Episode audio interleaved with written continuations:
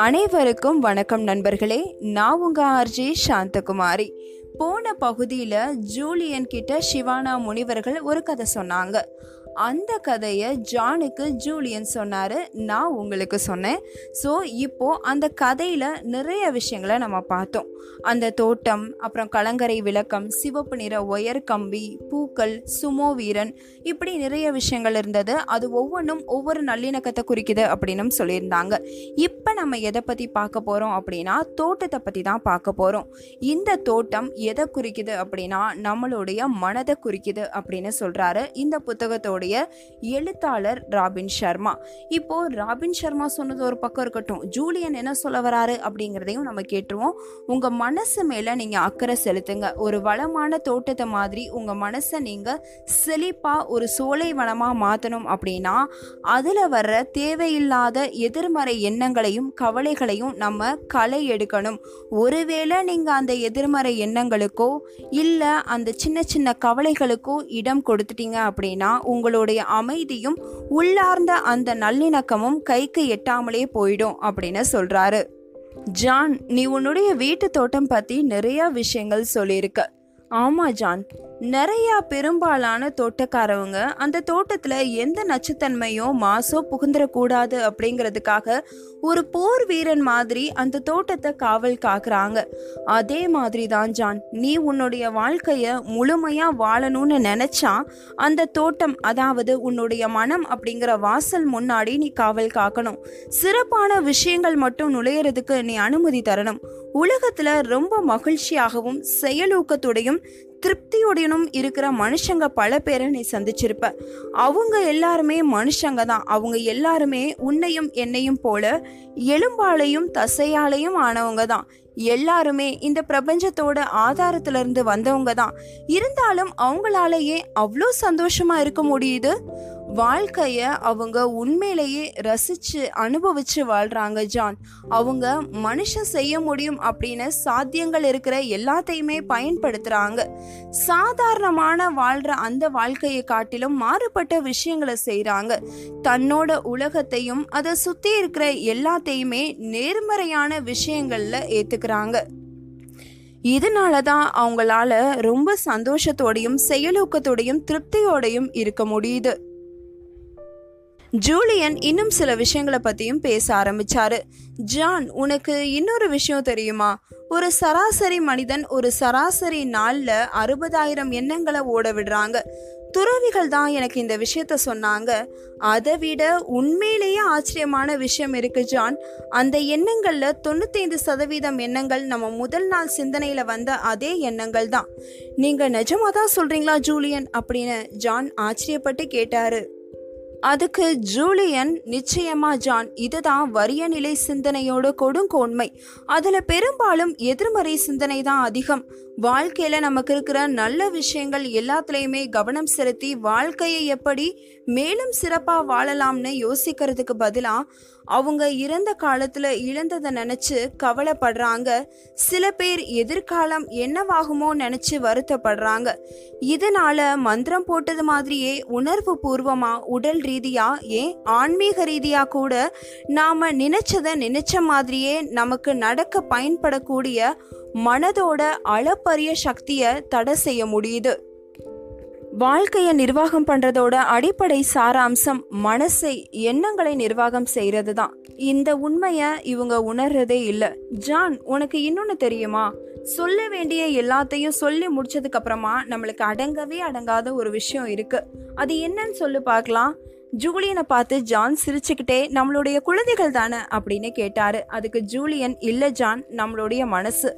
இந்த தட்ப வெப்பநிலை போக்குவரத்து நெரிசல் நம்மளை சுத்தி இருக்கிறவங்களுடைய மற்றவங்களுடைய மனங்கள் இதை எல்லாத்தையுமே நிச்சயமா நம்மளால கட்டுப்படுத்த முடியாது. ஆனா எந்த ஒரு குறிப்பிட்ட தருணத்திலையுமே நாம எதை பத்தி சிந்திக்கிறோம் அப்படிங்கிறத தீர்மானிக்கிற சக்தி நம்ம எல்லாத்துக்குமே இருக்கு. இந்த திறமை தான் நாம மனிதர்களா இருக்கிறதோட ஒரு அங்கமாகவும் இருக்கு. ஜான் மனம் அப்படிங்கிறது ஒரு நல்ல அற்புதமான பணியாளன். ஆனா ரொம்ப மோசமான எஜமானன். உன்னோட மனசை பத்தி அக்கறை காட்டாம அதை நல்ல விஷயங்கள்ல மட்டும்தான் கவனம் செலுத்தணும் அப்படின்ற பயிற்சி கொடுக்காம இருக்கிறதுனால தான் நீ ஒரு எதிர்மறை சிந்தனையாளனா இருக்க. மகத்தான குணாம்திசியத்திற்கான விலை உங்கள் எண்ணங்கள் ஒவ்வொன்றை பற்றியும் பொறுப்புடன் இருப்பதாகும். இதை சொன்னது நான் இல்ல ஜான் வின்ஸ்டன் சர்ச்சில். மனசு நம்ம உடல்ல இருக்கிற மற்ற தசைகள் மாதிரி தான் நீ அதை பயன்படுத்தணும் அப்படி இல்லைன்னா இழந்துடணும் என்ன ஜூலியன் சொல்றீங்க? நான் என்னோட மனசை பயிற்சி கொடுக்கல அப்படின்னா அது பலவீனமாகிறோன்னு சொல்றீங்களா? ஆமா ஜான் நீயே யோசித்து பாரு. உன்னோட கைகளில் இருக்கிற தசைகளை நீ வலுப்படுத்தணும்னு ஆசைப்படுறேன்னா நீ அதுக்கு கண்டிப்பாக பயிற்சி கொடுக்கணும். உன்னோட காலில் இருக்கிற அந்த தசைகளை கெட்டிப்படுத்தணும்னு நினைக்கிறியா? அதுக்கும் நீ கண்டிப்பாக பயிற்சி கொடுத்தே ஆகணும். அதே மாதிரி தான் உன்னோட மனசு. நீ என்னென்னலாம் வேணும்னு நினைக்கிறியோ அதெல்லாம் நீ செயல்படுத்தணும் அப்படின்னா நீ உன்னோட மனசுக்கு பயிற்சி கொடுத்தே ஆகணும். மனசை திறம்பட வைக்கிறது எப்படிங்கிறத கற்றுக்கிட்டேன்னா நீ விரும்புகிற எல்லாத்தையுமே அதுவே உன் வாழ்க்கையில் ஈர்த்து கொண்டு வந்து சேர்த்துரும். அதை நல்லா கவனிச்சுக்கிட்டேன்னா ரொம்ப சரியான உடல் நலனை அதுவே உருவாக்கி கொடுத்துரும். அது மட்டும் இல்லை இதுதான் வேணும்னு கேட்கக்கூடிய தொலைநோக்கு உன்கிட்ட இருந்ததுன்னா நிச்சயமா தன்னோட இயல்பு நிலையாகிய அமைதி மற்றும் சாந்தத்திற்கு மனம் திரும்ப போயிடும் நீங்க சொல்றத பத்தி நான் ரொம்பவே ஆர்வமா இருக்கேன் ஜூலியன். ஆனா நான் ஒரு பொறுமையே இல்லாத மனுஷன். நான் எப்படி என்னோட மனசை பயன்படுத்துறது? அந்த விதத்தை எப்படி நான் மாற்றி அமைக்கிறது? இப்போவே இதோ இந்த முன்னறையிலேயே ஏதாவது பயன்படுத்தக்கூடிய பயிற்சியோ அல்லது செய்முறையோ ஏதாவது இருந்தால் சொல்லுங்களேன்.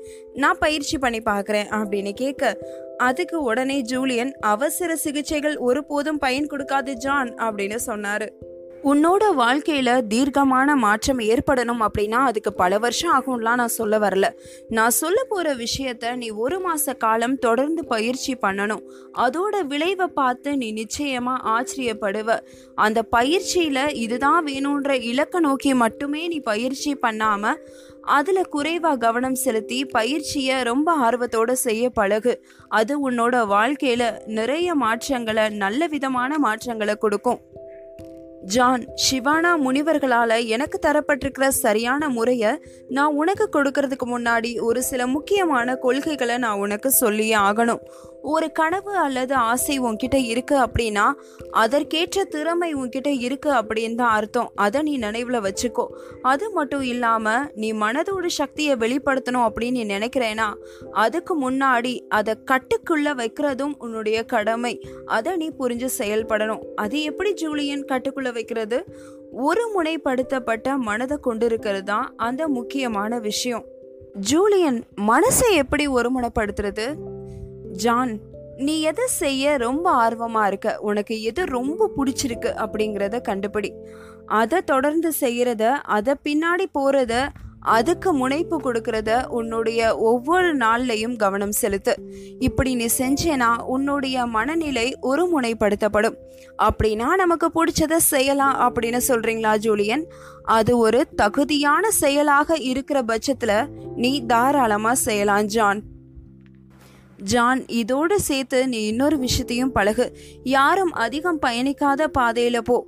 பெரும்பாலான மக்கள் தனக்கு இதுதான் வசதியா இருக்குன்னு பழகி போன அதே வட்டத்துக்குள்ள தான் வாழ்றாங்க.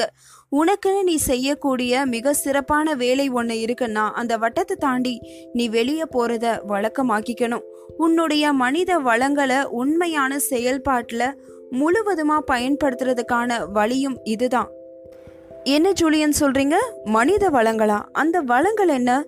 உன்னோட மனம் உன்னோட உடல் உன்னுடைய ஆன்மா ஜான். இதை சொன்னதுக்கு அப்புறமா தான் ஜூலியன் முக்கியமான அந்த பயிற்சியை சொல்றாரு. முதலாவது பயிற்சி ரோஜாவின் இதயம். ஜான் இந்த பயிற்சியை நீ செய்யறதுக்கு உனக்கு தேவையானதெல்லாம் ஒரே ஒரு புத்தம் புதிய ரோஜா மலரும் ஒரு அமைதியான இயற்கையான சுற்றுச்சூழலும் தான். ஆனால் ஒரு அமைதியான அறை கூட போதுமானது தான் இந்த பயிற்சியை நீ செய்யறதுக்கு. ரோஜாவோட மைய பகுதியை அதோட இதயத்தை உத்து பார்க்கறதுலேருந்து தொடங்கு. ரோஜாவானது வாழ்க்கையோட ஒத்து போகும் அப்படின்னு யோகிராமனை கிட்ட சொல்லியிருக்காரு.